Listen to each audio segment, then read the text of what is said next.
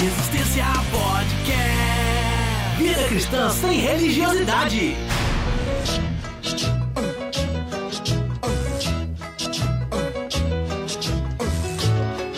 Fala Resistência, programa de número 27 no ar.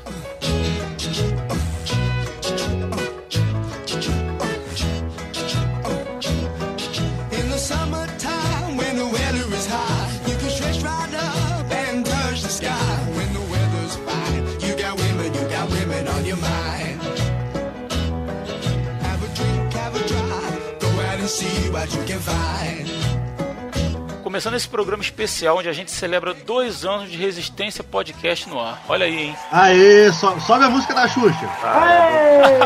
Hoje, hoje vai ter uma festa. Oi! Pra quem começou sem saber bem pra onde ia, tá aí, né? Dois anos no ar. É, pois é. Deus faz milagres. É, cara. É com muita gratidão aí no coração e cada vez mais consciente do nosso papel aqui, né? Que eu agradeço a cada um aí que ajudou desde o começo no, no desenvolvimento desse podcast, né?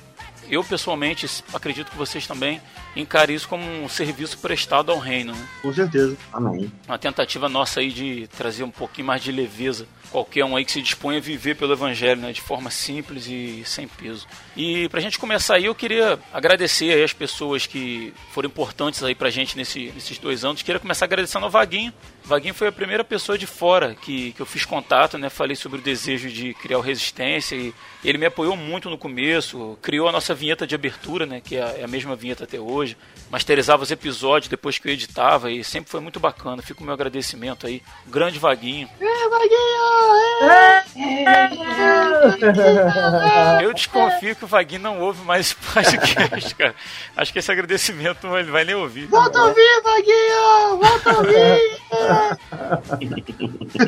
Na sequência aí eu convidei esse meu amigo aí de infância, esse, esse louco aí, o reverendo, Pois meu é, amigo mais antigo, o Edivaldo. Eu tô fazendo o som da cruz aqui, ó. Tá com a gente até hoje aí, vem contribuindo pra caramba. Prazer. E logo aí na sequência, o Muniz, né? É. O Muniz, pra quem não sabe, eu já falei isso em outro podcast, foi nosso primeiro convidado. Olha aí, ó. Você vê que a zica foi tão grande que depois dele a gente não conseguiu convidar mais ninguém. A gente convida, mas não consegue gravar com ninguém. Ah, não, a gente, gra- a gente gravou com o Osni, gravou com a Priscila também. Depois de um ponto aí que não, os, os convidados só furando com a gente. teve o Yukio também. É, o? Yuki, é verdade. Mas o Muniz chegou, cara. A intenção era ir pra ele gravar um programa, né? Mas ele foi ficando, foi ficando, dando sugestão, propondo pautas e acabou ficando. Tá aí até hoje, né, cara? Tipo, Chegou chegando. chegou Né? chegando. Acabou construindo uma amizade aí muito bacana, né? Tipo Davi e Jonatas. Ui! E quem, tem, quem tem ouvidos pra ouvir, ouça. Mas estamos aí, cara. Ah, Que delícia, Que cara. prazer. Que prazer.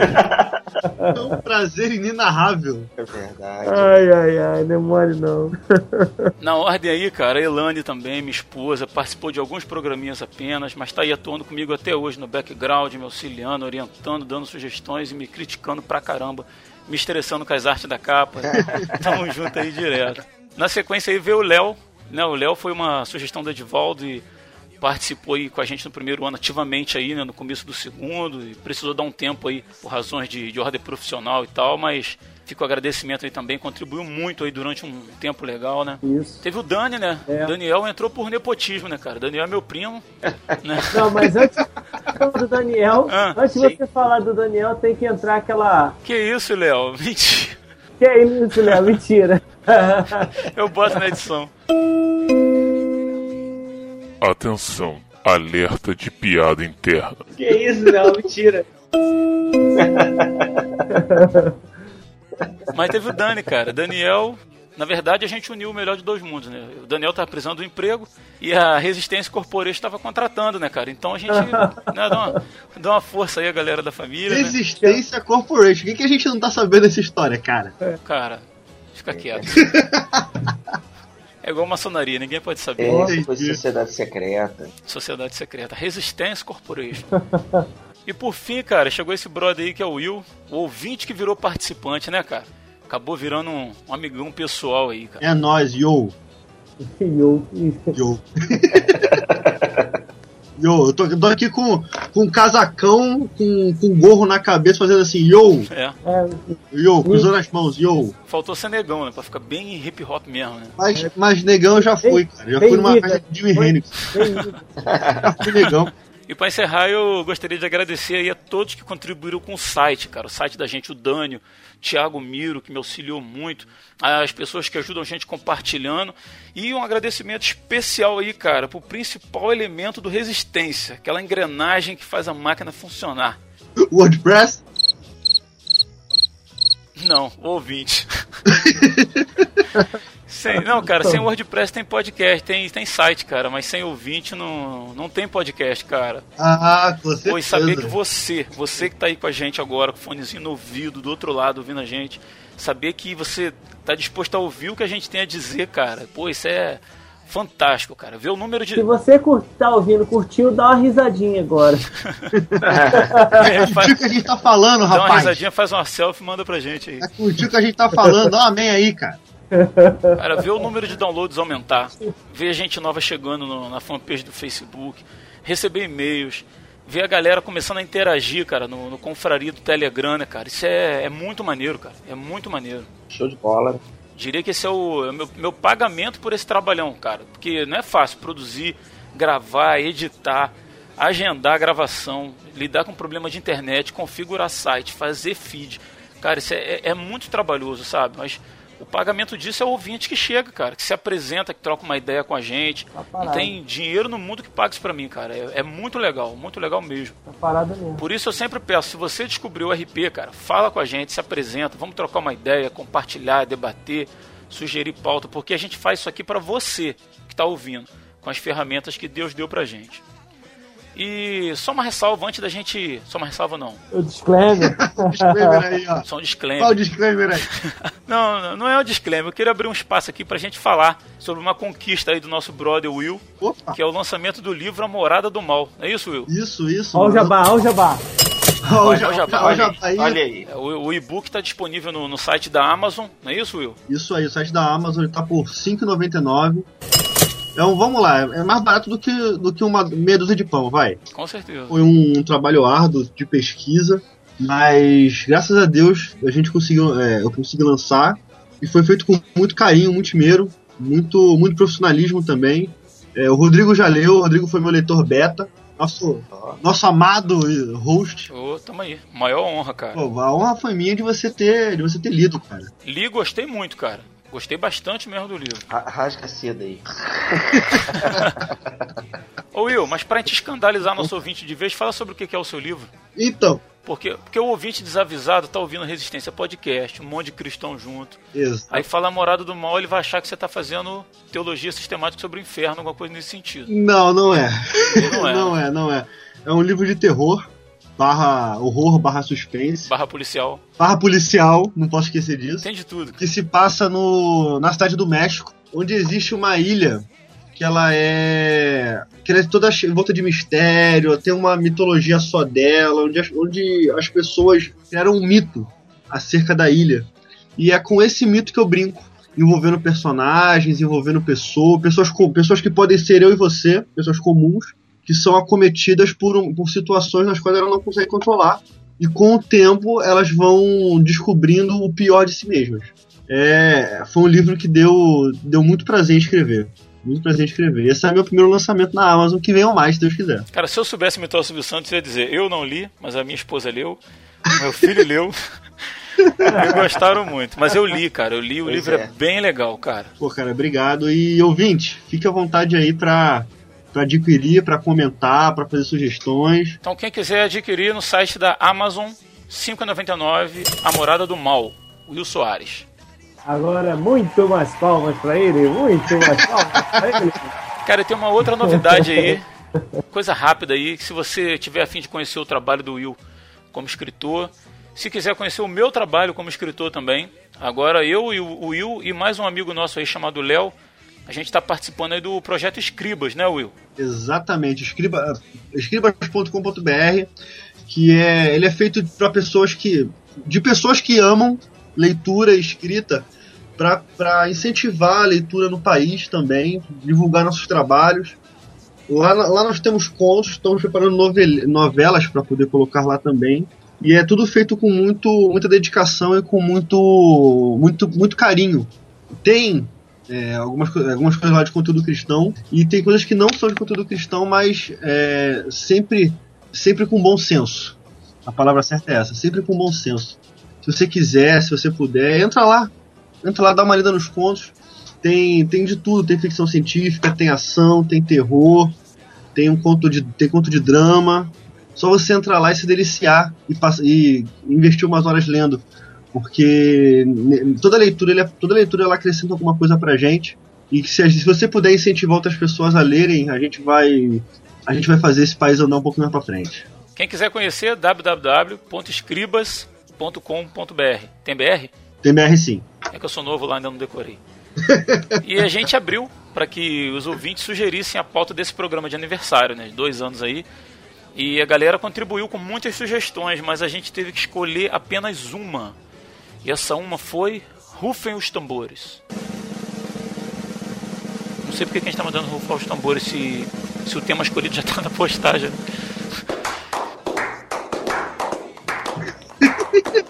Não tá só na postagem, tá na postagem no feed, no site. Isso, Na- só que tu vai Na deixar. arte da capa. Na arte da capa já tem. Bom, então vamos Bem bolado, bem. bem bolado. Cara, a gente vai falar sobre desequilíbrio cristão. Que desequilíbrio proposto foi esse?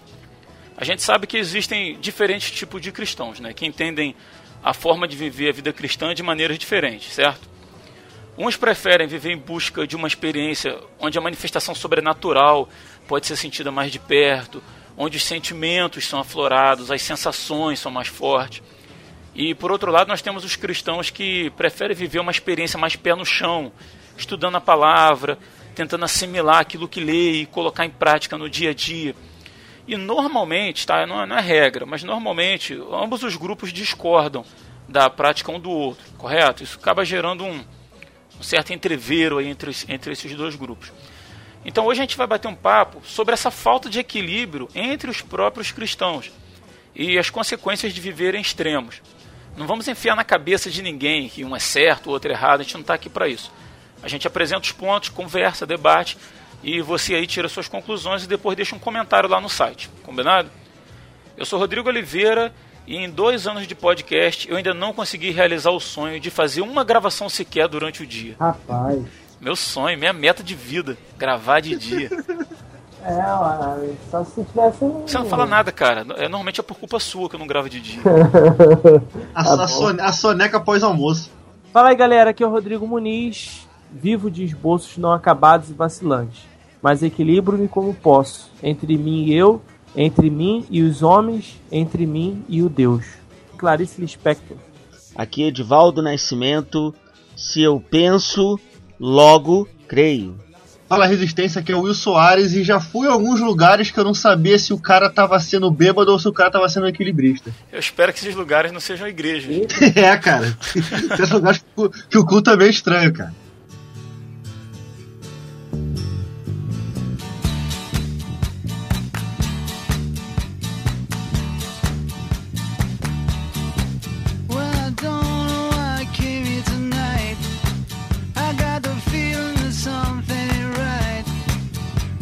Scared in case I fall off my chair.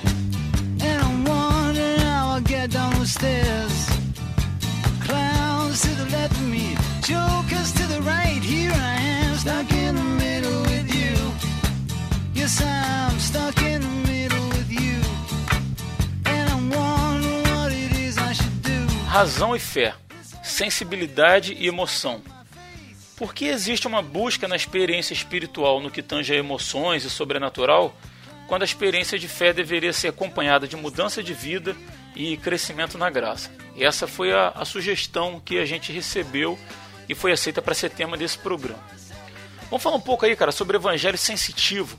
O que é saudável, o que que não é, mas vamos definir aí o- essa questão do evangelho sensitivo. Quer começar, Will? Cara, o evangelho sensitivo foi um, um nome que eu dei para aquelas pessoas que. Eu vou dar um exemplo bem, bem, bem prático. As igrejas mais tradicionais, o culto ele é, ele é litúrgico. Quando co- com esse culto litúrgico, as pessoas tendem a, a, a saber como vai começar e como vai terminar. E, co- e as igrejas menos, vamos dizer assim, menos tradicionais, não vou nem dar, dar certas alcunhas, mas menos tradicionais não tem essa, esse, esse padrão de organização. Aham. Então, quando, quando uma, uma pessoa de um vai no outro, você sente que é tipo água e óleo, sabe? Por quê? Ah, não, eu não senti Deus aqui não. Não senti, não senti aquele arrepio, é, eu não senti aquele, aquela fisgadinha. Não senti, não senti. E o contrário também é válido. Não, pô, vim aqui, cara. Pô, Deus falou comigo, foi tremendo. E nossa, eu senti, eu senti arrepio, meu cabelo subiu, fiz isso, fiz aquilo. Aí você pergunta, o que, que o cara pregou? Aí o cara não sabe dizer. Por quê? Porque é um evangelho só de sentir coisas. Sabe, você sente vontade de chorar, você sente vontade de gritar, você sente vontade de pular, de correr. Mas e aí? Sabe? Uma coisa que eu já, uma coisa que eu já falei aqui, eu sempre repito. A gente não tem como comover Deus, cara. Deus não é. Eu tava lendo na Confissão de Fé de Westminster e ela, e ela fala algo muito bacana: que Deus não é dado às pa- a paixões. Ou seja, ele não se comove com certas coisas, cara. Sabe? Então quando você tá nesse, na pegada de evangelho de só sentir, Aham. você tem que. Você deixa o lado um pouco mais racional de lado. De você entender o que está sendo passado, de você entender o que Deus quer falar contigo. Porque muitas vezes você está esperando sentir alguma coisa. E a Bíblia é muito clara que quando Elias está na caverna, Deus não estava na ventania, Deus não estava na chuva, Deus estava na brisa. Então, ele fala da forma como ele acha que ele tem que falar. Sabe? Então, só porque você não sentiu algo, mas aquela palavra que o cara tá falando te edificou, não quer dizer que Deus não tenha falado contigo.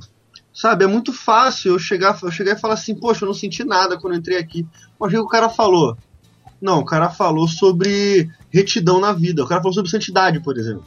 Pô, cara, se hoje em dia a gente não levar em conta uma palavra sobre santidade, uma palavra sobre cruz, se uma pessoa não, se uma pessoa que já é convertida, não se sente, não sentir vontade de se converter de novo, quando ouve a palavra da, de cruz, morte de Jesus, expiação, é, sacrifício, pô, cara, tem uma coisa errada. Cara, eu posso estar enganado, mas a minha pouca experiência me diz que essa mensagem é mais voltada para a cruz, é, criar um certo, uma certa consciência de, de, de conflito com o pecado e tal, assim, não é muito pregado no meio onde há essa, essa busca assim, exacerbada pela, pela experimentação sentimental, sensorial, cara. Posso estar enganado, mas é a minha percepção. Cara, eu te falo que realmente não é muito pregado, porque eu já, já fui, já fui, já fui, já fui vigileiro, já fui um monte de coisa. Foi o quê?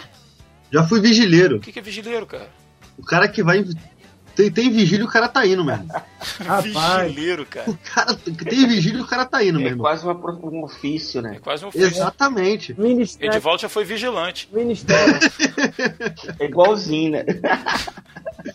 Não, eu já fui muita vigília, cara. Ah, E você realmente não, não prega isso. Sabe? Você não prega certa, certos assuntos. Porque cá entre nós, cá entre nós, cá entre nós, ouvintes, só, só nós da mesa e você, então, É, só nós cinco aqui, fala baixo. Só só, nós nós cinco. cinco, só nós cinco aqui falar baixinho, isso não enche igreja, né? É verdade. Você falar que Jesus Ah, cruz para transformar a vida das pessoas, para você ser salvo, e mesmo que você seja pobre, você perca tudo, mesmo se você perca a sua família, se você tiver Cristo você tem tudo, essa mensagem não enche igreja. O que enche igreja é você falar que, que as pessoas vão receber a bênção, que se você levantar sua mão direita, porque a mão direita é a mão da prosperidade, e quando o cara faz, quando o pastor faz a oração e joga a profecia, você pega e guarda no peito, espera- esperando a providência de Deus, da sua prosperidade. Isso enche igreja. Tem muita, tem, tem gente. Eu não vou, não vou, obviamente, não vou generalizar, porque eu seria tremendamente tolo se eu generalizasse. Tem gente que faz um trabalho muito, muito bom, muito bom trabalho de verdade, de adoração, de pregar reino, de pregar cruz, mas não, eles não são maioria. São- infelizmente eles não são maioria. Por quê? Porque muitas das pessoas elas foram, vou botar, vou botar, usar a palavra catequizados, que eu acho uma palavra boa. É, eles foram catequizados de uma forma que eles só podem sentir as coisas. Você não para pra pensar. Aham. Por isso que, infelizmente, tem a, o muito, muito, muito crente tem a alcunha de ser ignorante. Aí chega um ateu e fala, ah, o cara é ignorante, o cara é burro, o cara é isso, o cara é aquilo. Por quê? Porque o estereótipo já tá formado. Tá? Porque os caras só sabem sentir. Vai- debater de Bíblia com o cara dois minutos, o cara não sabe, o cara já vai pro sobrenatural abs- absurdo. Então é muito complicado, cara, muito complicado. Eu sou totalmente contra. Já vivi esse tipo de evangelho também. Sou totalmente contra, cara. Totalmente contra, porque Deus fala da forma que ele achar melhor. E ele fala lá e fala aqui no meu quarto também. Uhum. E nem, e nem to- e todas as vezes que ele falou, nem sempre eu senti é, algo arrebatador. Nem sempre eu fui jogado no chão.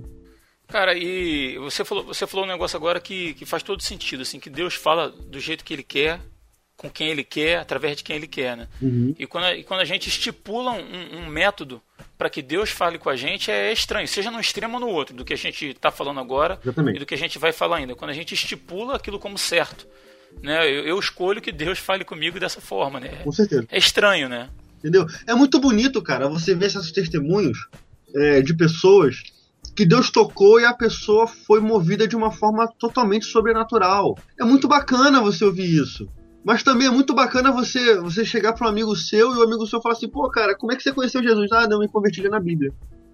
Ou então, um, um Augusto. Um, eu vou citar aqui um escritor, Augusto Cury. Ai, não. Ele. Calma. eu não vou calma. botar, me recuso a botar no, no- no link no post. Não, não, não vai, não vai nem. Eu não, não, eu não gosto não, mas legal. Eu não vou Respeito. citar o livro dele, não. Eu sou um cara super tolerante. Tô vendo. Ah, vai cortar a edição. não, não. O Augusto Cury ele falou algo, algo bacana acerca de Jesus. Ele fala assim, cara, não tem como uma pessoa que passou por pelo que ele passou e fez o que ele fez que não for Deus. Não tem como. Uma pessoa. E ele não. Ele fala assim, cara, isso aí eu cheguei à conclusão lendo a Bíblia. Sozinho, em casa, lendo o Evangelho de Lucas. Eu falei assim, cara, não tem como esse cara não ser Deus. Não é possível. Sabe? Então, eu, eu creio que ali Deus falou com ele, Deus trabalhou na vida dele. E eu acho isso fantástico. Então, é, essas pessoas não sentiram o vento do espírito grandioso. Não que o Espírito Santo não tenha feito a obra. Os convencidos da justiça do pecado e do juízo. Agora, tem formas e formas de experiência. Uhum. O cara que encaixota Deus ali e fala: se esse culto não tiver cambalhota em línguas, não vai rolar. Eu já vi coisas parecidas assim. Se esse culto, o cara não falar em línguas, não entregar profecia, não vai rolar. Ou então o outro extremo também, ó, se esse culto tiver isso, não é, não é, não é Deus falando. Então, cara, encaixotar Deus é a pior coisa que tem. É. o sentimento, a gente estava falando de senti estavam falando de sentimento no início, né? Ah, que o cara é, o que que ele sente, né? Ah, eu senti Deus a- aqui, não, eu não senti, né? Eu, vocês falou, não senti que Deus falou. Eu acho que isso parte de alguns alguns pontos, né? Por exemplo, o sentimento ele vai de encontro com a nossa expectativa. Geralmente o ser humano ele vai no lugar e ele está esperando é, uma determinada ação, sei lá, ele vai se convencer de que aquilo que foi falado ali, que já que tem a ver com a demanda dele, não, é Deus falou comigo, né? Eu senti que Deus falou comigo. Mas se é uma coisa que não tem nada a ver com a demanda dele, ele, ah, ele vai ignorar. Então, e isso tem a ver com a forma como ela é inserida no Evangelho. Né? A gente é, já falou algumas vezes aqui sobre essa questão de o cara é que vem pro, pro, pro, pro cristianismo, vamos dizer assim, atraído por uma facilidade ou uma pretensa de alcançar as benesses divinas, as graças a bênção, a cura, a prosperidade e tal. Então ele só vai se sensibilizar com aquilo que tem a ver com o alvo dele, com a, com né, com a A expectativa dele. a expectativa dele, isso aí. Então, se ele é, é, não atende à expectativa dele, como o Will falou, né? Palavra de cruz, palavra de santidade, santificação, isso daí não, não pode, é o que ele espera de evangelho. Um outro lado também é aquela galera que, que vem da, da, da vertente postal, vamos dizer assim, mas que não estou dizendo são a, a galera neopentecostal mesmo, aquela as, as infinitas é, ó, agências, né, as infinitas ofertas que tem por aí de, de agências pentecostais, Neopentecostais. é em que o poder, entre aspas, o poder de Deus, vamos botar assim, ele se tornou um fim em si e não um meio para uma outra coisa. Vão ali para poder, para se encher de um poder que é o fim em si, ele só vai ali para isso. Então ali ele vai ficar rodando ali dentro, ele vai ficar pulando ali dentro, ele vai ficar sapateando, falando em línguas ali. Aham. Aquilo ali é como um esporte. A pessoa tá ali pra, pra se divertir. Tá ali pra curtir o momento ali, né? vai pra sentir aquele, aquela, aquele êxtase, aquela coisa ali e tal, né? E como se tiver, é, lógico, mal comparação, né? Mas é, é como aquela pessoa que procura algo para lhe entorpecer, para poder, sei lá, esquecer da vida, esquecer dos problemas, né? Um, uma, uma espécie de entorpecimento mesmo. Então ela vai para ali para rodar, para pular. A gente não pode, não pode generalizar, né, cara? Mas. É, é, é, mas tem muita gente Uhum. que vai para isso sim, né? Que para que o poder, né? Esse dito poder se tornou o objetivo final. Porque às vezes é a mesma pessoa que tá pulando ali, sapateando, rodopiando, é aquela pessoa que sai dali e vai lá na mesma prática, na mesma vida, nas mesmas atitudes e Ô, Muniz, eu digo assim da questão da não, genera, da não genera, generalização, é, no sentido de que para muitas pessoas esse foi o único Deus que foi apresentado para elas. sim. Você sim, concorda? Concordo, E concordo. às vezes a pessoa até por uma, uma honestidade, para ela aquilo ali é buscar Deus, aquilo ali é servir a Deus, né? Que É. de repente não vai produzir uma mudança profunda na vida dela, né? Mas toda semana ela vai ali buscar porque é gostoso estar ali, porque mexe com, com a parte sentimental, mexe com a emoção mesmo, né? aquela oportunidade que ela tem de, de dar uma relaxada, entendeu? De se sentir bem, de, de aliviar a tensão, de tô bem com Deus, tô legal, tô, entendeu? Tô, na- tô no caminho do céu, garantir mais, mais um, um pouquinho aqui a minha entrada no céu, vamos dizer assim, né?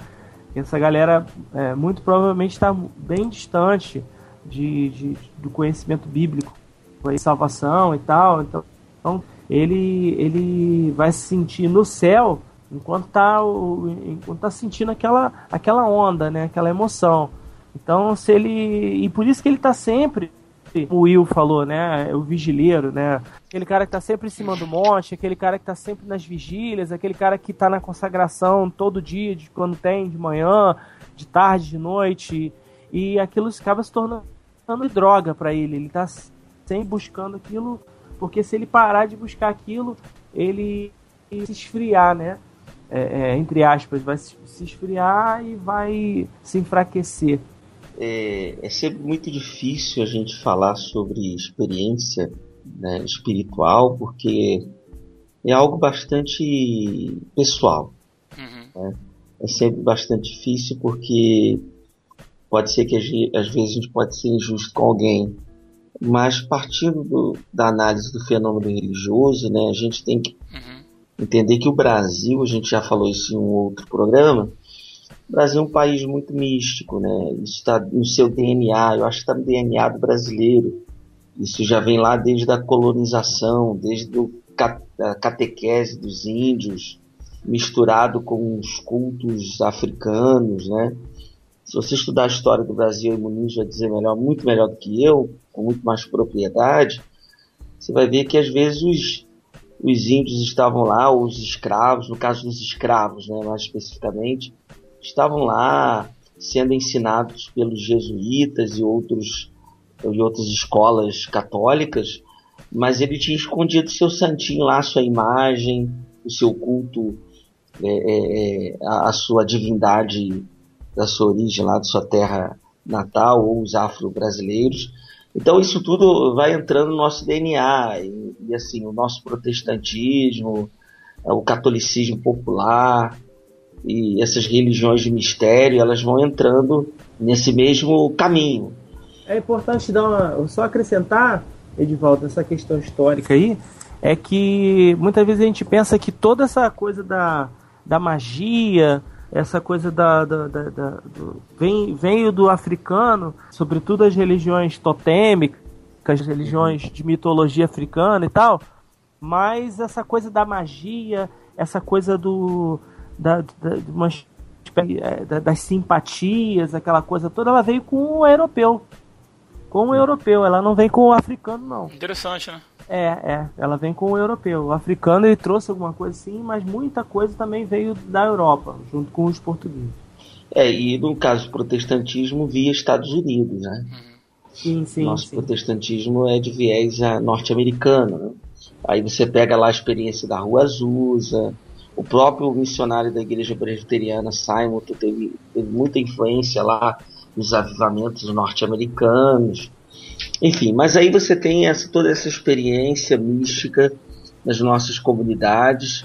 Né? Vocês falaram muito bem com relação a, a uma forma também de extravasar.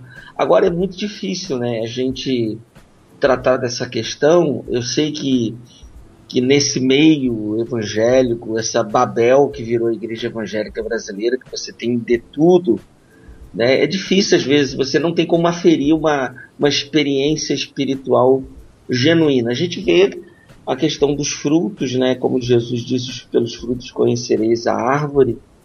Né? Então a gente vai fazendo uma análise assim com relação a sua seu testemunho de vida, sua vida cristã. Agora, uma coisa é fato: experiência mística, milagres, ah, esse tipo de coisa não sustenta a fé de ninguém porque eu já vi gente sendo curada, eu já vi gente, gente tendo experiências assim estáticas, fantásticas e, e largar tudo, né? ir para outra, se converter a outra religião ou, ou, abandonar completamente o evangelho, porque o que sustenta a nossa fé é a própria palavra. É a escritura. Então você pode ter, eu, eu não estou dizendo aqui que você não deve ter uma experiência espiritual profunda, mas ela ne não necessariamente vai passar por uma experiência estática. Muitas vezes as nossas experiências espirituais elas são no oculto do nosso quarto, somente com o Senhor, né? Eu até costumo dizer que e, e, e eu, e eu tenho, tenho que procurar fazer a mesma coisa sempre. Que as, eu costumo dizer que as nossas orações elas são muito matracas, né? A gente fala muito e a gente deveria realmente investir tempo em dizer assim: Deus, fala comigo, agora eu vou só ouvir. Um silêncio, né? Para ouvir. E aí a citação que o Will fez lá da experiência do profeta, né? Lá na, na, na, naquela experiência de teofania com Deus, Deus aparecer no momento mais tranquilo, lá no sussurro, né? no, no, no ventinho suave lá e não nas coisas grandiosas. Não quer dizer que ele não vai agir de forma poderosa, ou vai falar de forma sobrenatural, que ele vai falar. Agora eu não posso fazer como algumas comunidades fazem, que por exemplo, eu só posso assumir uma certa cargo, uma certa posição, ou ser pastor, se eu tiver, por exemplo, batizado, batizado com o Espírito Santo, no sentido da evidência das línguas estranhas, né? Então, na, na, tem, temos todos, todo esse tipo de confusão dentro do nosso meio cristão. Agora, é difícil a gente fazer uma análise, a gente faz pelo coletivo, pelo fenômeno religioso, pela histeria que, que acontece às vezes nesse tipo de culto, e, e assim a gente vai entendendo um pouco. Agora, a experiência ela é muito pessoal, ela é muito da, do, do indivíduo né, com Deus.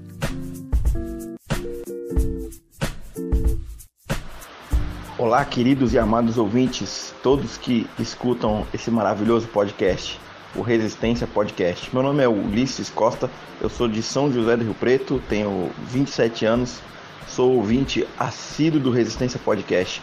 Conheci o podcast aí procurando no meu agregador de, de podcasts, um podcast cristão, um podcast que falasse sobre Bíblia, que falasse sobre Deus, e encontrei o Resistência. Me identifiquei muito consigo ouvir, aprender a palavra de Deus e estar em comunhão com meus irmãos que têm a mente aberta, pensam fora da caixa. Maravilhoso podcast, parabéns pelos dois anos de podcast, sou grande fã de vocês. Abraços.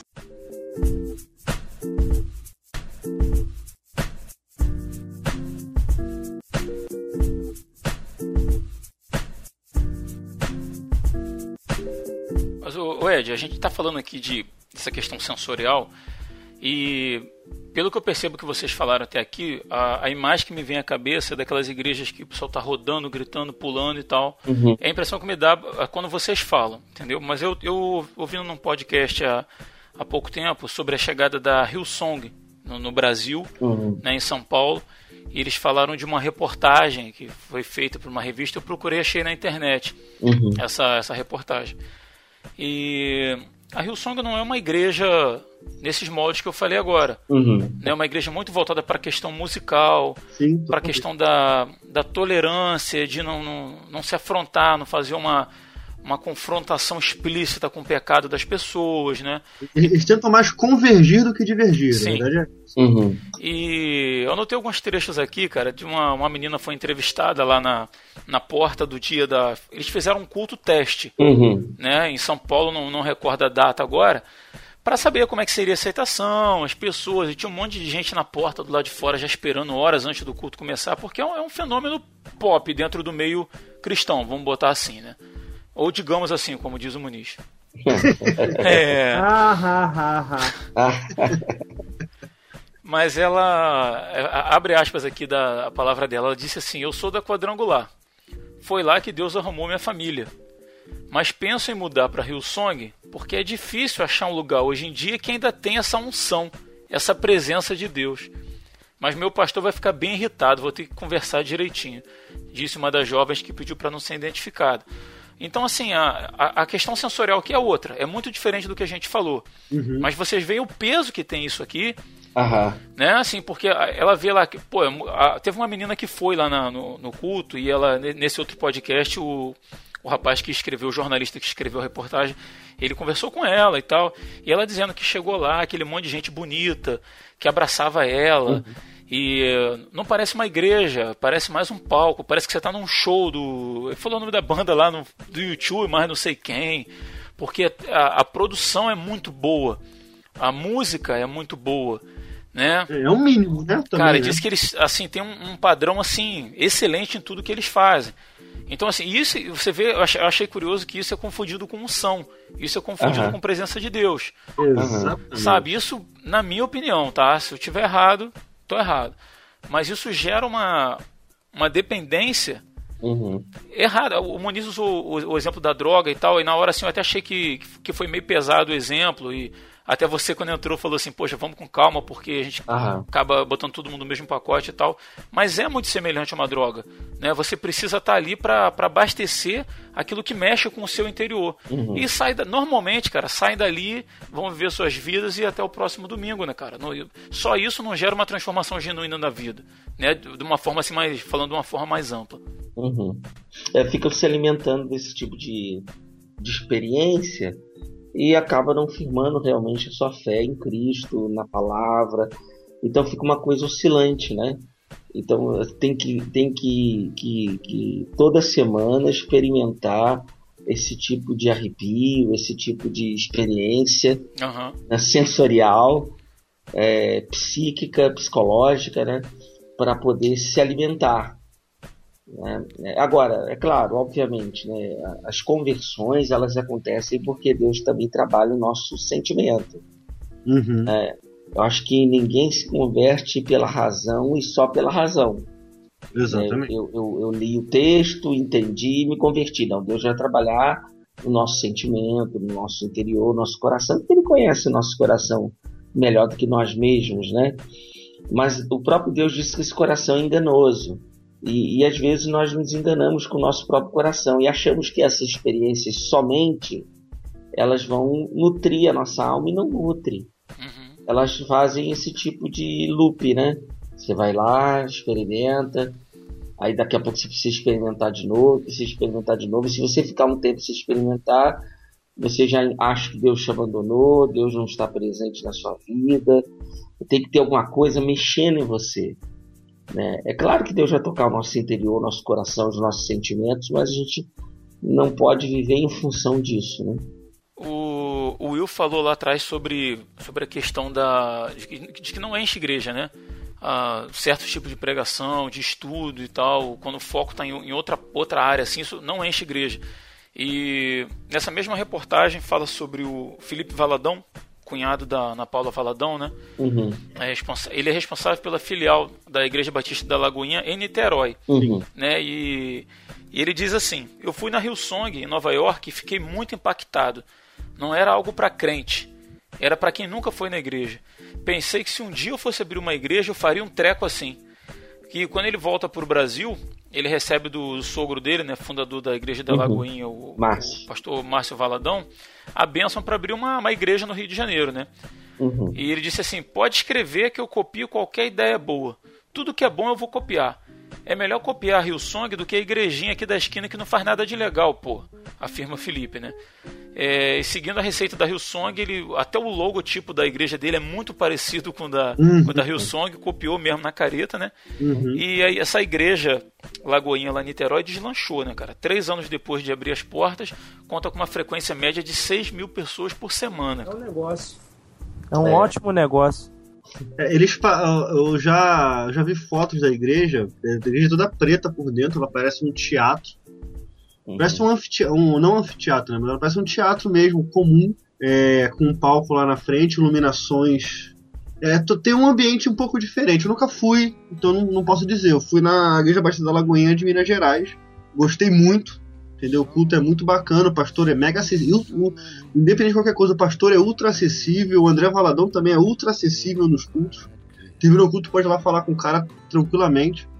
É, mas dessa essa igreja realmente eu não fui, mas eu já vi fotos e ela é semelhante a um, a um teatro.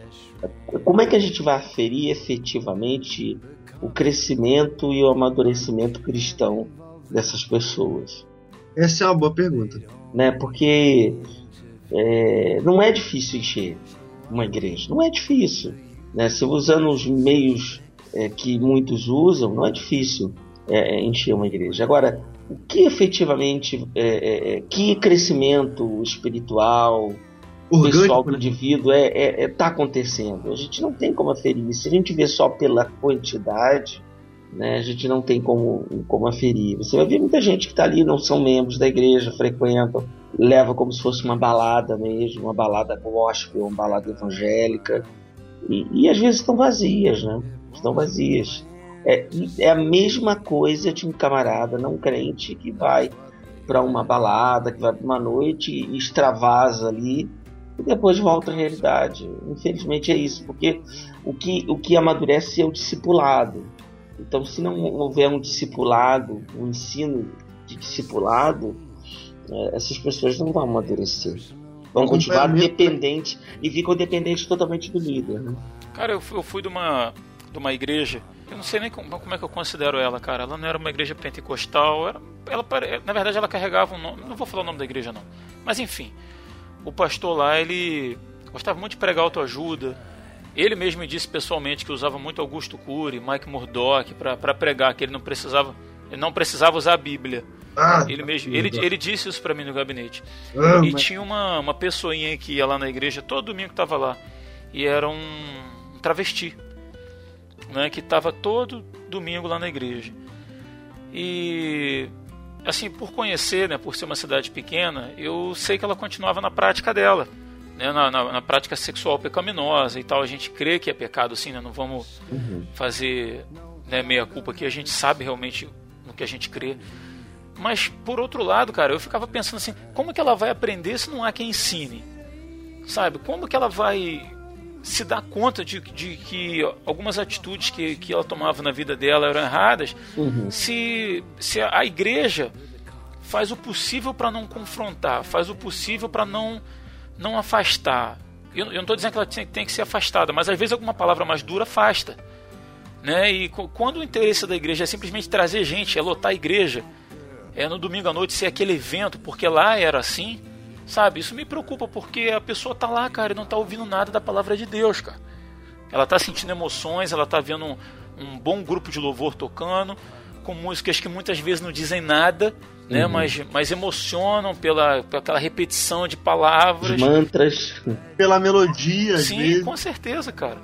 E hoje eu fico me perguntando, cara, assim, eu, eu- pela a, última vez que eu soube, há pouco tempo atrás, ela ainda estava indo lá e continuando vivendo na prática, sabe? Então, assim, não existe discipulado, né? Assim, uma coisa mais pessoal, como o Muniz sempre frisa, né? Uma coisa mais orgânica, mais próxima. Não há Artesanal. Para na fazer. igreja, na igreja, na própria igreja, na própria igreja não há palavra de Deus sendo pregada, sabe? E é complicado, cara. É muito complicado. Assim, eu tenho, eu tenho muita pena, na verdade, cara. São, muita pena. são relacionamentos cristãos superficiais, né? Não há profundidade no relacionamento.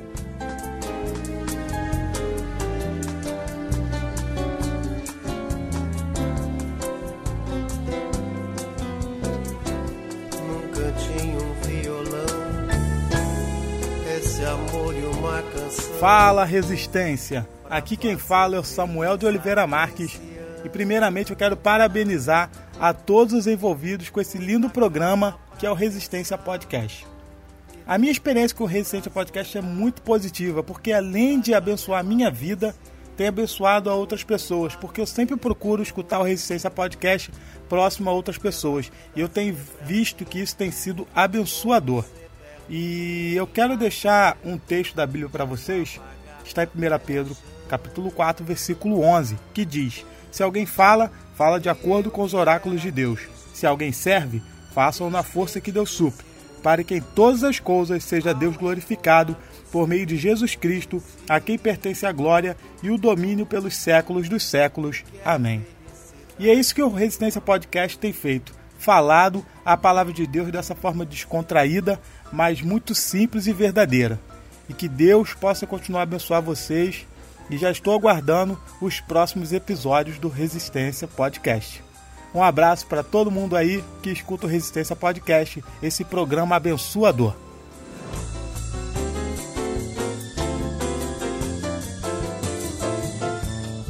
Quero a vida sempre assim, com você perto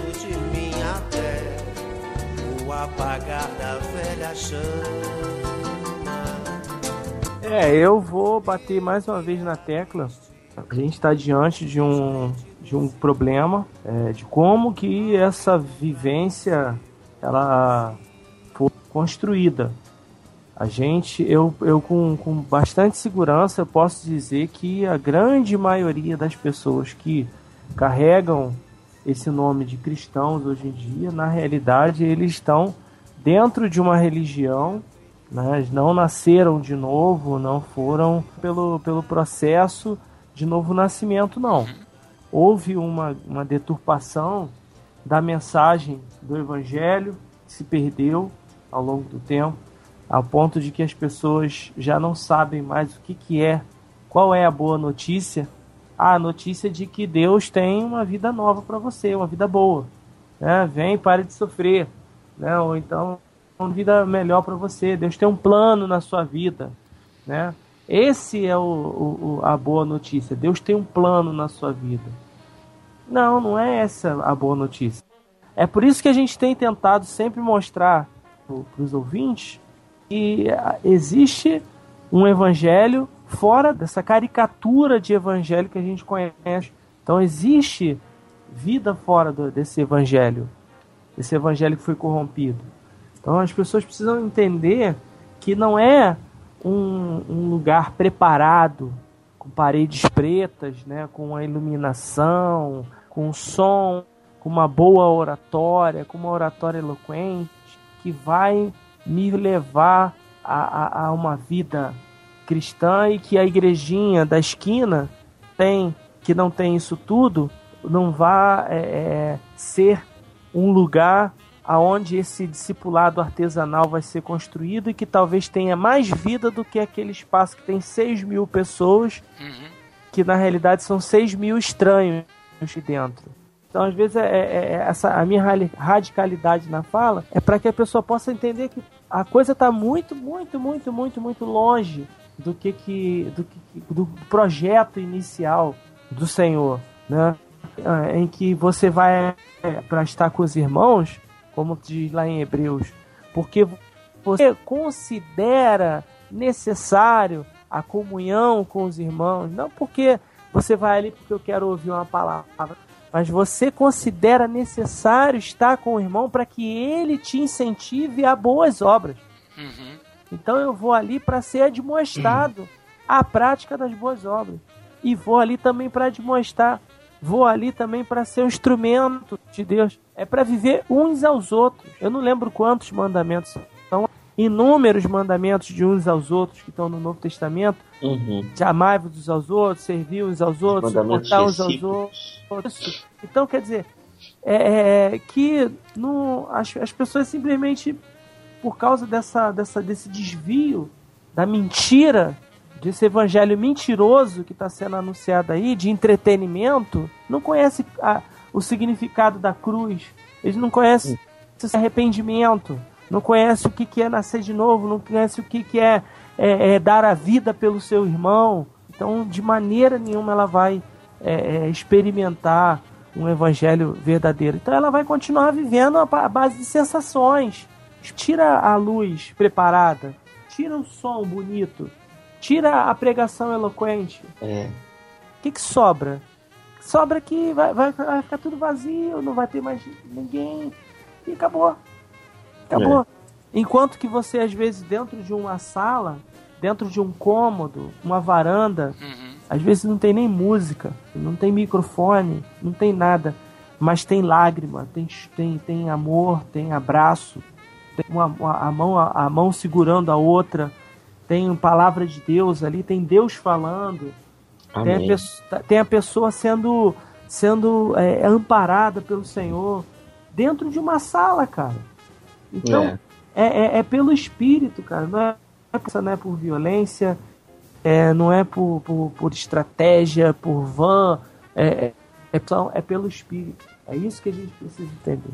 É, nessas comunidades aí, eu acho que a única, a única vez que eles se relacionam com o irmão quando, quando o mensageiro, o pregador lá fala assim, fala com o seu irmão que está aí do lado, Caraca, eu odeio isso. odiamos. Eu não Mas falo. se você parar para analisar, por que, que a gente odeia isso? Porque a gente não conhece a pessoa que está do lado. É, Então você é meio que gado a falar a pessoa que você não conhece. Enquanto que, se você tivesse uma roda de amigos, você não É. precisaria nem que ninguém mandasse você olhar pro lado. Automaticamente você já ia falar, pô, tá vendo aí? Exatamente Cara, isso, a gente tá, não né? conhece. Que palavra, bicho. Olha o que que Deus tá falando contigo aí, mané. Caraca. Então você já ia, entendeu? Trocar com a... Naturalmente se troca. É igual a gente tá conversando aqui, a gente não precisa ficar. Ó, Will, olha pro Rodrigo aí que tá do seu lado e fala pra ele, olha que nossa, que palavra, né? Não, você Mesmo não porque eu, eu, não- eu ignoro a pessoa. Ignoro total. Nossa, aprendeu com Jesus. Ignoro, cara. Ué, pelo amor de Deus. Cara, eu tenho, eu tenho um amigo que ele era de uma igreja em São Paulo, ele falou que todo domingo o pastor mandava olhar pro lado e falava assim, olha pro seu irmão que tá aí do lado. Aí eu olhava, né? Aquele sorriso amarelo. Fala pra ele, eu te amo. Aí ele ficava revoltado. Ele, cara, mas eu não amo esse cara, eu nem conheço ele, nunca vi na vida, cara. Eu vou fingir que não sei o quê. Aí fazia isso direto, ele já achava ruim. Aí teve um domingo que chegou um mendigo todo cagado e mijado, sentou do lado dele. Aí o pastor, em vez de mandar olhar pro lado e dizer que ama, mandou dar um abraço na pessoa que tá do lado, cara. Ele falou, caraca, tava reclamando de dizer que. O cara tá todo mijado, cara, tava todo cagado, como é que eu vou fazer agora? Eu vou ser hipócrita e dizer, nossa, como eu amo esse cara, todo mijado. Mas ah, acontece muito isso, né?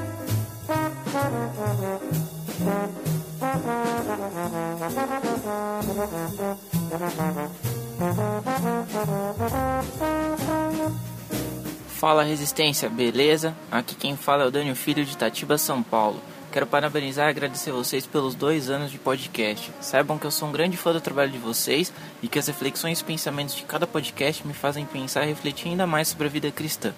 Cada novo podcast é algo a mais que eu aprendo para levar para minha vida. Sou um ouvinte relativamente novo, mas já fico ansioso pelo podcast todo dia 20. Grande abraço para vocês, rumo aos 10 anos de podcast e ao podcast semanal. Valeu!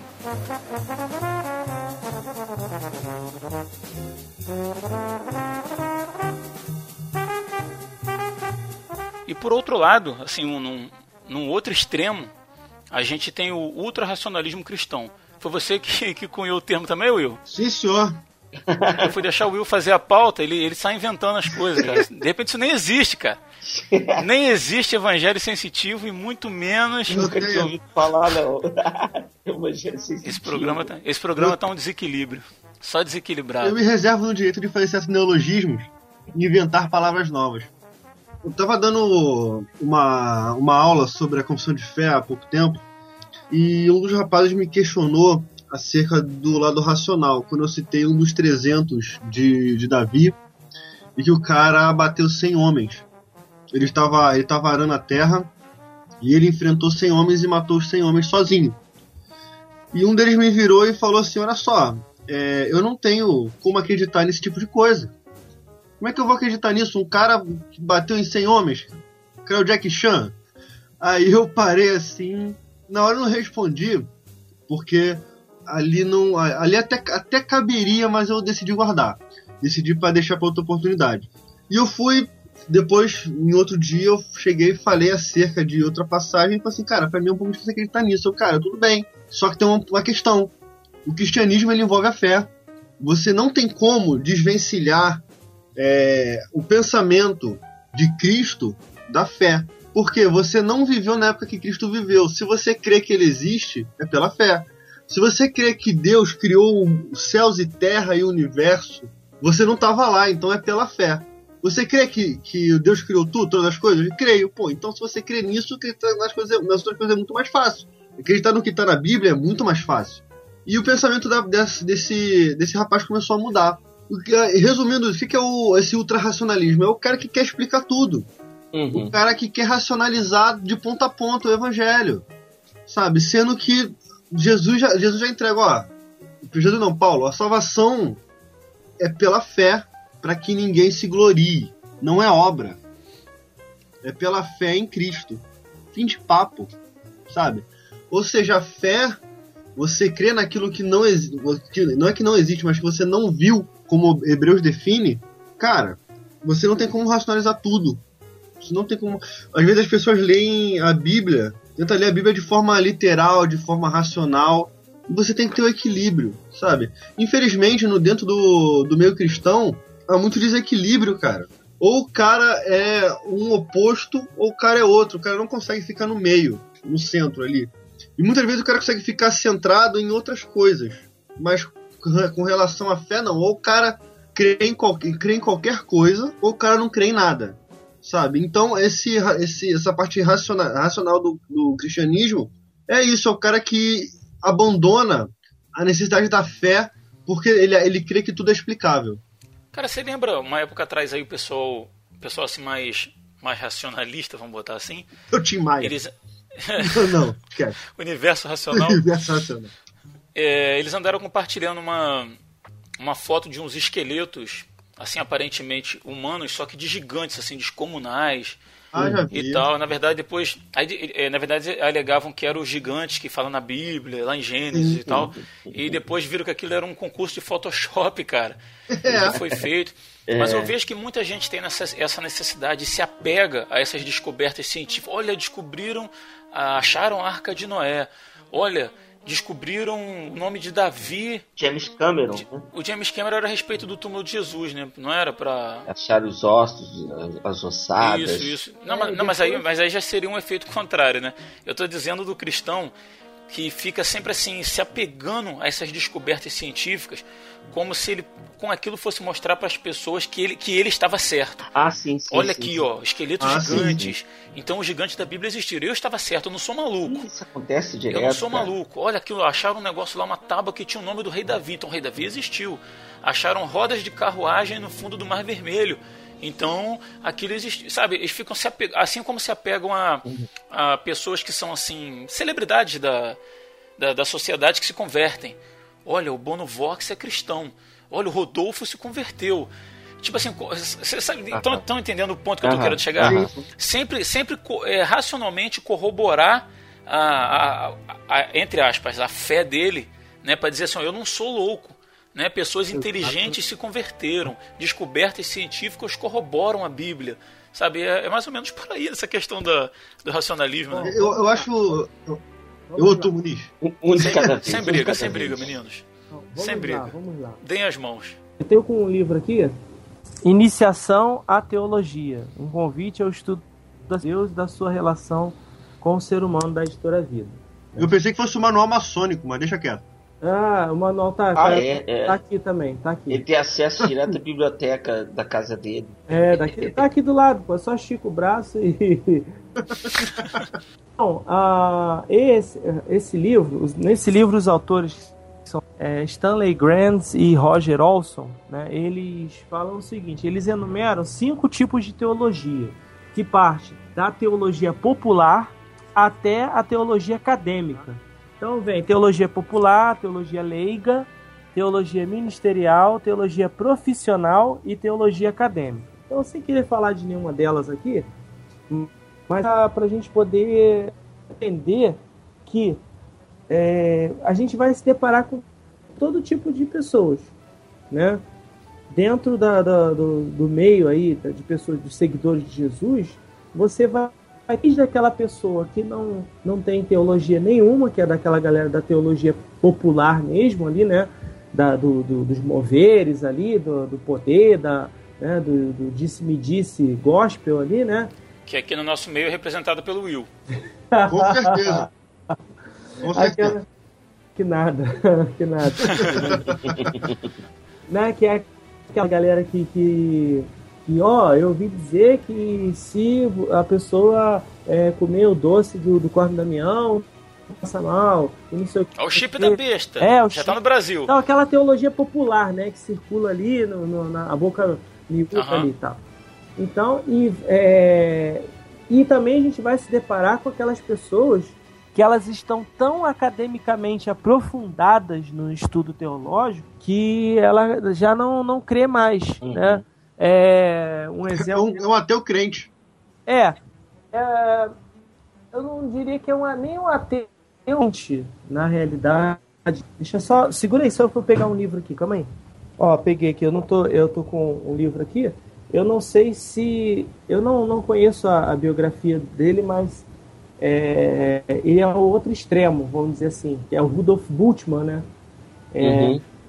é, então, nesse livro de mitologização, Bultmann vai é, é, desconstruir tudo que está relacionado à fé. É, é como se você tirasse tudo que tem sobrenatural da Bíblia e ficar nada, vamos dizer assim, se ficasse um esqueleto de alguma coisa, né? E, e também tem um livro, livro aqui do André Leonardo Chevitarese e Pedro Paulo A. Funari, que eles são pesquisadores da UFRJ, é professor, é conhecido como professor Chevitarese, é, que é o Jesus Histórico, brevíssima introdução do livro, onde ele vai fazer uma discussão ali tá, é, acerca da, da, da historicidade de Jesus. Mas não é uma coisa para provar a fé. Na realidade, ele está ali fazendo um estudo para poder mostrar que Jesus ele foi uma figura histórica, simplesmente assim. É, Eu acho que nem, não sei nem se ele é, se ele é crente, se não é. Mas, é, e como eu estava até discutindo com, com um amigo, dois amigos, é, que quando vai chegando essa época assim de novembro, dezembro, começa o blá blá blá, né? Ai, será que Jesus existiu mesmo? Será que Jesus. Todo ano, rapaz. Todo ano, essa- Sai uma manchete. É. Capa da super interessante, certinho. A capa da super interessante é sempre. Eu tenho é, capa de É revista. proposital. É, é, é, é o fetiche do final do ano é desmentir, mostrar que Jesus nunca existiu, é mostrar que é uma, tudo é uma farsa, que essa festa sobre Jesus é uma mentira. Tudo começa nessa época dessa besteirada danada. Aí ele já começou lá, ah, porque aí botou a foto de Jesus assim, Horus, né? Do lado. Ah, não sei o que, que vão discutir academicamente a pessoa de Jesus. Aí eu já cheguei de sola, né? Falando, rapaz, essa discussão já acabou, cara. Isso já passou, pelo amor de Deus, para com isso. Aí ele, não, porque não sei o que, que você tá entrando. Eu falei, cara, eu não tô entrando no campo da fé. Entra lá no, no- no- site Jesus Histórico lá da UFRJ, cara. Você vai ver que isso aí já já estava ultrapassado, cara. Não tem que discutir. Aí ele, pô, chatão você, né? Eu falei, pô, não é. é. Mas é que, tipo assim, é, é sempre aquela coisa de, de tentar mostrar que Jesus não existiu tal. Vai sempre existir isso, essa, essa coisa. Mas isso é bom.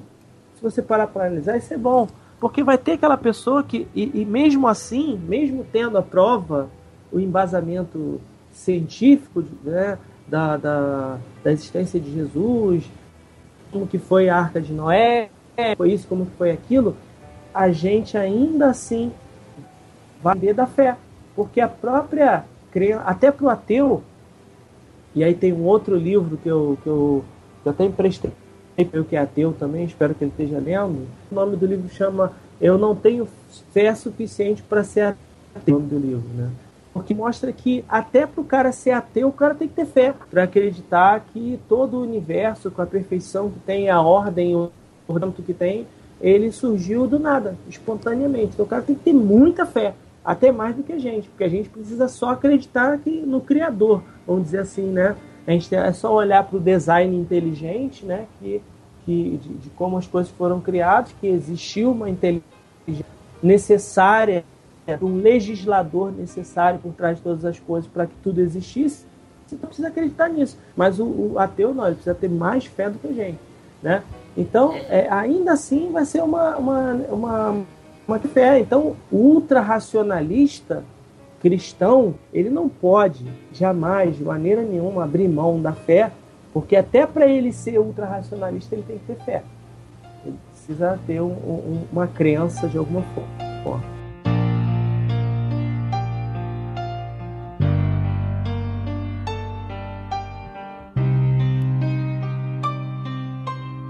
Fala galera do Resistência Podcast, aqui é o Renan Vandermuren, eu sou do Rio de Janeiro e gostaria de agradecer muito pelo conteúdo que vocês produzem. Conheci o Resistência há pouco tempo, num momento muito delicado da minha vida, e agradeço a Deus por estar me abençoando através de vocês. Um grande abraço e nós somos a Resistência.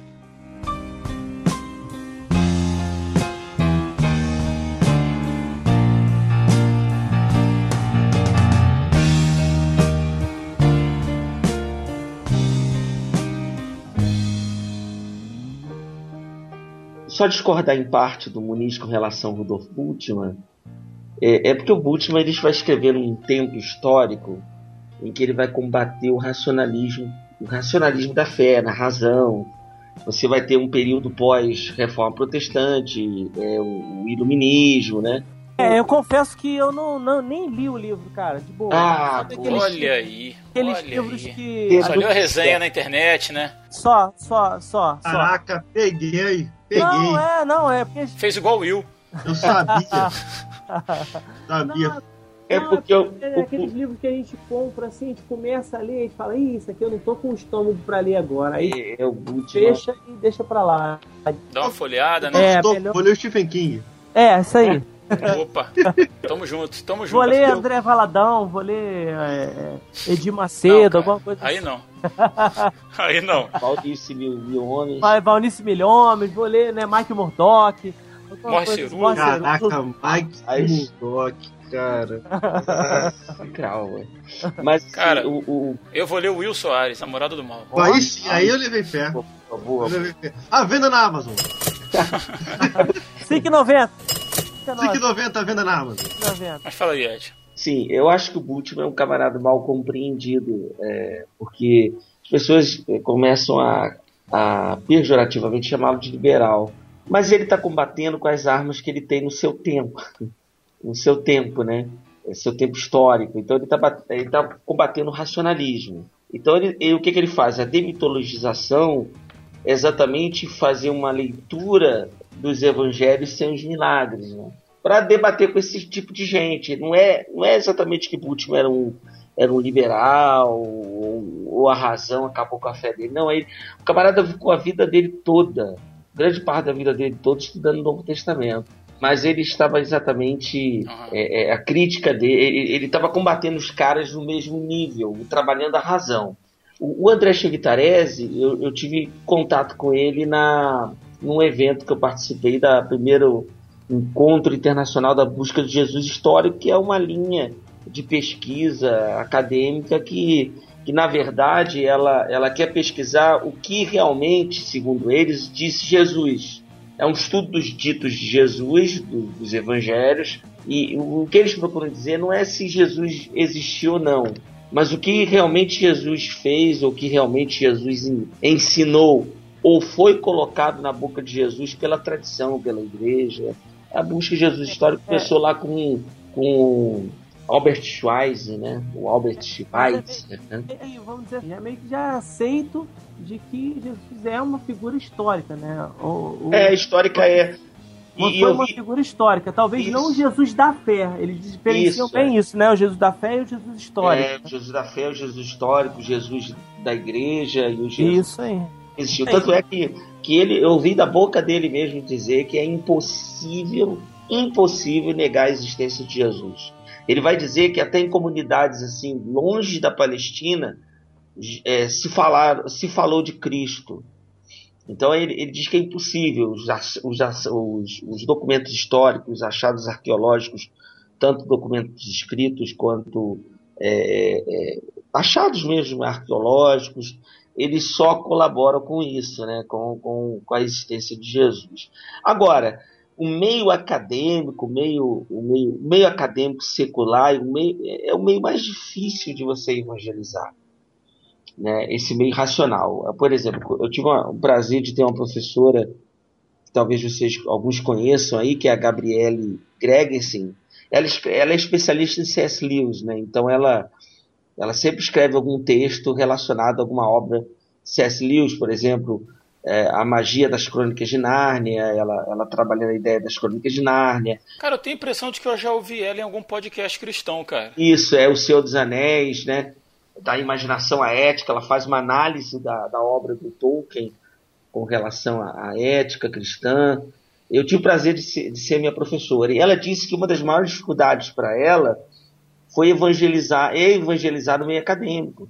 Quando ela foi entrevistada na Unicamp, é, para ser professora da Unicamp lá, e uma das coisas que. E ela é professora de filosofia, né? ela é pós-doutora né? na história da filosofia, da educação pela USP. É uma mulher altamente gabaritada. Mas ela disse que a grande dificuldade é evangelizar no meio acadêmico. E na entrevista eles falam assim: como é que você pode acreditar na existência de Deus? Né? Aí citaram Nietzsche, que vai dizer que Deus morreu, que é uma criação humana, vai citar Freud, que diz que a religião é o homem da sociedade, né? Então ela diz que é muito difícil você evangelizar. Ela, ela dizia que o campo missionário dela para pregar o evangelho era o meio acadêmico.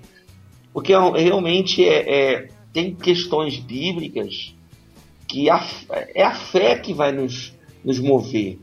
Tem questões, porque inclusive a Bíblia nunca teve é, é, intenção de explicar a ciência. Né? Nada científico. Eu ia falar, é, eu ia falar exatamente isso. É, não tem, né, né, Muniz? Não tem essa preocupação. A Bíblia não tem essa preocupação. Nenhuma, nenhuma. Não, é, vou explicar porque, porque a Terra é redonda, porque é. Não, eu, eu e Edivaldo cremos nos OVNIs de Ezequiel pela fé, cara. Não é? Pela fé, claro. já, tô acreditando, já tô acreditando que a Terra não é mais redonda, quadrada. é na forma. plana? Já tá, já tá na, na, na, ideia da Terra plana já também? Já Terra plana aí, das Terra oca. da conspiração, é. A fé, Maria. History Channel nível hard. Ali. Mas não, há, não há essa preocupação. não há essa preocupação da Bíblia querer explicar a fé. Então as pessoas, como o Rodrigo falou, às vezes que ficam procurando assim, não, mas isso aqui ajuda, colabora, não, já o dilúvio e Lucas já falava isso. Não, não é, não era essa a intenção da escritura quando Sim. ela foi escrita. E né? eu tô pensando aqui, graças a Deus que a salvação é pela graça, né, cara? Que se fosse pelos méritos da gente, a gente tava roubado, cara. Ah, muito. Tava frito, fritinho. para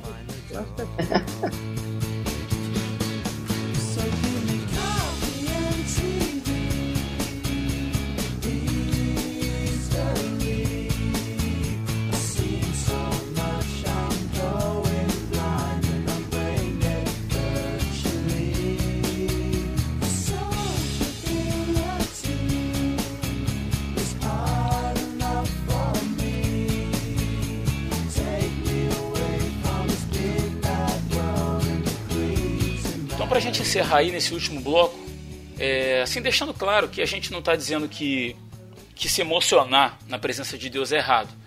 Assim como a gente também não está dizendo que usar de razão, de uma, de uma certa medida de razão, né, para estudar a palavra, para colocar a vida cristã em prática, também seja errado. A gente está falando de extremos. Né?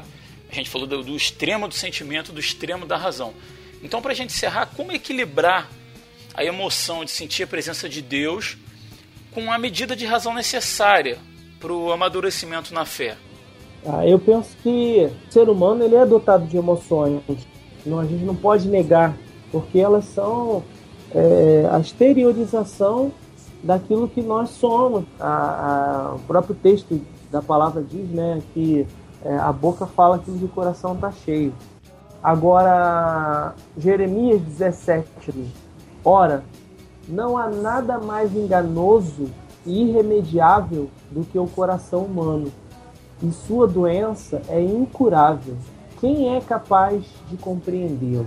Então a gente tem que ter essa consciência. Nada mais enganoso do que o nosso coração, que é a nossa mente, né? que é a nossa, é, o nosso pensamento, é, e, e, irremediável. Ou seja, é, se a gente estiver dentro dele, do, da nossa mente, do nosso coração, para estabelecer as diretrizes das nossas ações, a gente está ferrado.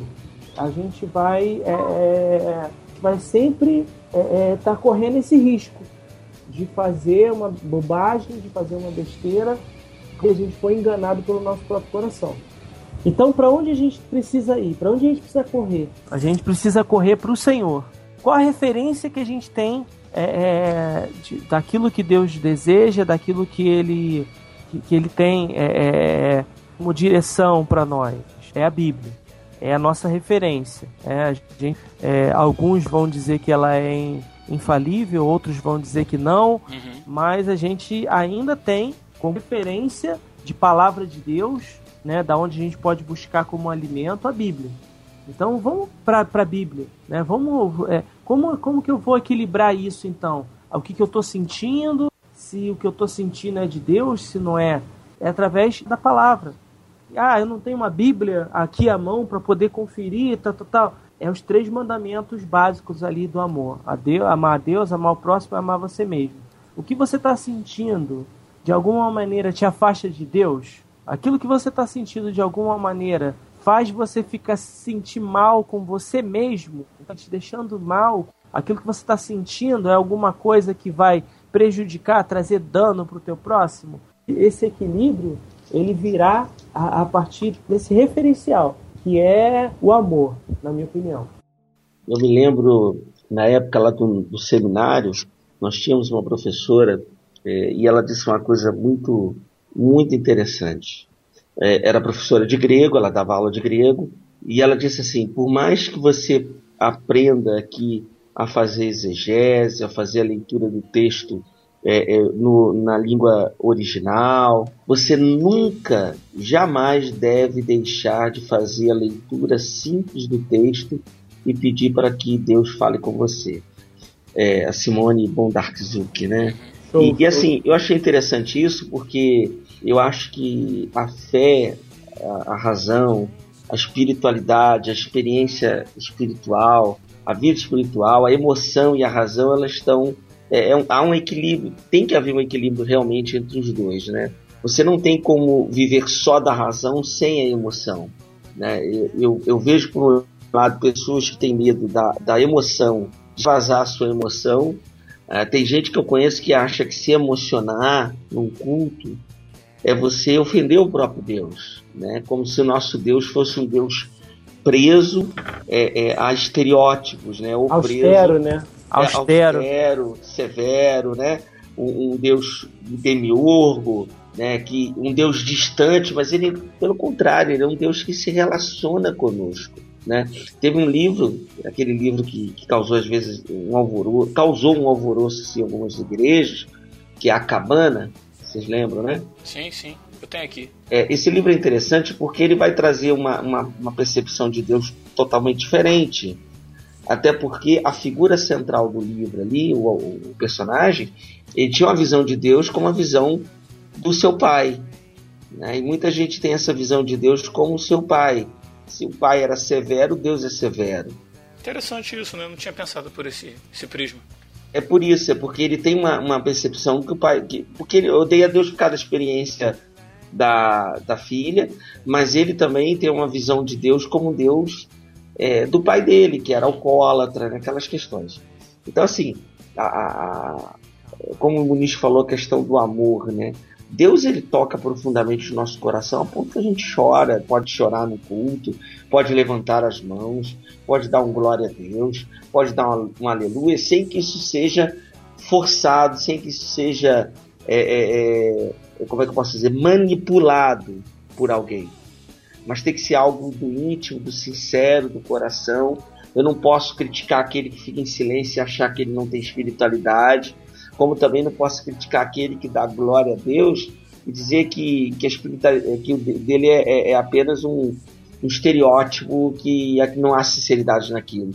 Então é, a gente tem que procurar esse ponto de equilíbrio, é sentir a emoção, a Deus falar. É muito bom chegar num culto e você um culto mais light, mais solto, mas Deus também fala num culto mais tradicional. Então Deus tem a sua multiforme graça, a sua forma de agir e falar. Como fala dentro do quarto. Como fala dentro né? do quarto. Vamos limitar isso a, a, culto, né? Isso, a templo, né? Fala dentro do quarto. Às vezes eu tenho. A, a, o que a gente tem que analisar é o seguinte: o que, que cabe num culto público e o que, que não cabe num culto público. Né? Então, às vezes, é, no meu íntimo particular, eu vou pular, eu vou dar glória a Deus, vou dar até uma cambalhota. Mas talvez isso não caiba num culto público. Mas caiba às vezes num, cabe às vezes numa, numa experiência minha íntima sozinho com Deus.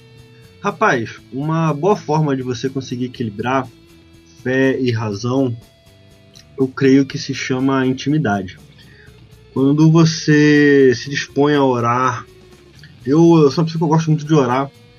E quando você se coloca disponível para orar, para passar um tempo conversando com Deus, é, ele começa a te, a te ensinar. O Espírito Santo começa a mover seu coração para a vontade dele para você. Então, quando você senta para você ler a Bíblia, e você tá ali só você, Deus e o Espírito Santo, que também é Deus, o pai começa a te ensinar a ser como Jesus, que é o exemplo de equilíbrio máximo. Porque não tem como o cara chegar na cruz e falar, pai, perdoa porque eles não sabem o que fazem se o cara não foi equilibrado. Não tem o cara, eh, não tem uma pessoa tomar as atitudes que ele tomou se o cara não for minimamente equilibrado.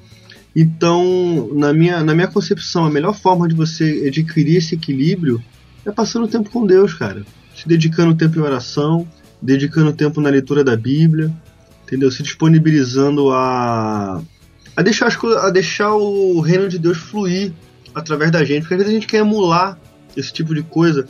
Por isso que tem muito dos extremos. A gente quer emular um racionalismo e a gente quer emular um emocionalismo. Sendo que no reino de Deus as coisas sempre foram fluidas. Sabe, nada, nada é forçado no reino. Eu, eu não vejo Deus arrombando portas.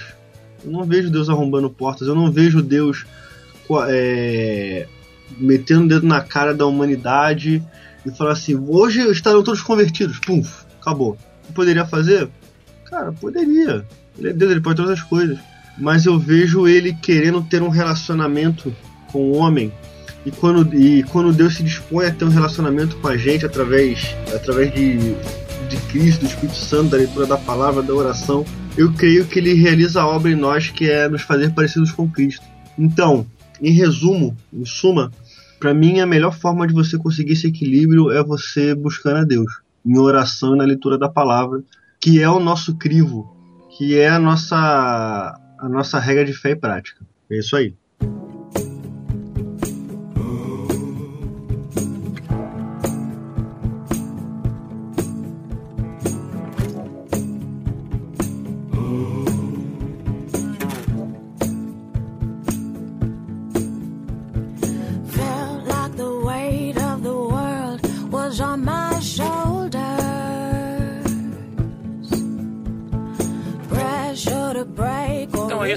Amigos. Ficamos por aqui. Eu gostaria de agradecer mais uma vez a você que está aí na sua morada. Olha, deixa, Will. Olha aí, olha aí. Mensagem subliminar.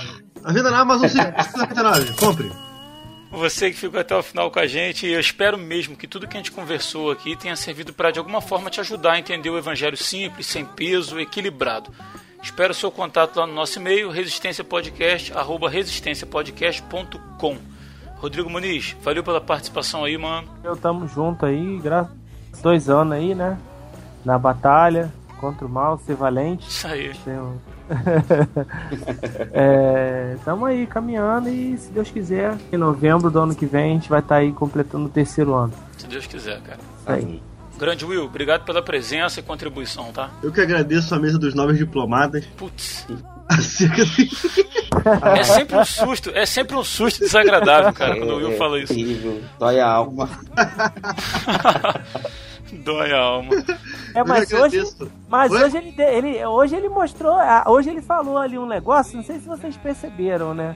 Lá ele vem. falou assim, Ah, falou assim, eu ia zoar na hora, mas eu não falei nada. Ele falou assim, é, abre, abre aspas. aspas. Não, eu fui dar uma aula sobre a confissão de não sei o que. eu De falei, Westminster. Confissão de Confissão de Westminster, não sei o que. Aí eu falei, rapaz, o cara é diplomata também, rapaz. O cara É doutor.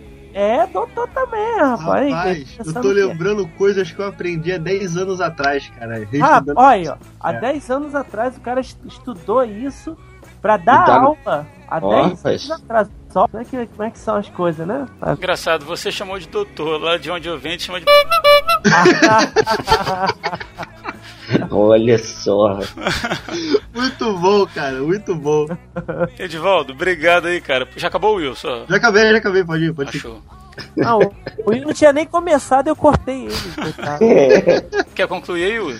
Não, de boa, cara. Agradeço a vocês aí, agradeço a- aos ouvintes nesses dois anos e que venham mais 18 anos aí, Opa, pra completarmos 20. Show de bola, show de bola. Edivaldo, obrigado por participar enquanto dá, né? Já que tem um segundo filhote vindo aí, vai acabar com todo o seu tempo disponível. Pois é, pois é. Os cabelos estão caindo, cara. É, cara. Cada dia mais. É Uma verdade. aí, né? Mas eu que agradeço, é sempre um prazer estar com vocês. E aí, fazendo dois aninhos de, de aniversário, né? Ficamos felizes aí. Que venham mais dois, mais dois, mais dois. E a gente continue aí abençoando muitas vidas. Show de bola, cara. Então é isso, ficamos por aqui até o próximo dia 20 e que venham pelo menos mais dois anos pela frente. Eu sou Rodrigo Oliveira. Que é o Daniel Oliveira. Eu sou Elane Souza. Meu nome é Leonardo. Eu sou Vaguinho Vieira. Aqui é Edivaldo Nascimento. Fala aí, galera, aqui é o Rodrigo Muniz. Aqui é o Will Soares. E se você está ouvindo isso, você é a resistência.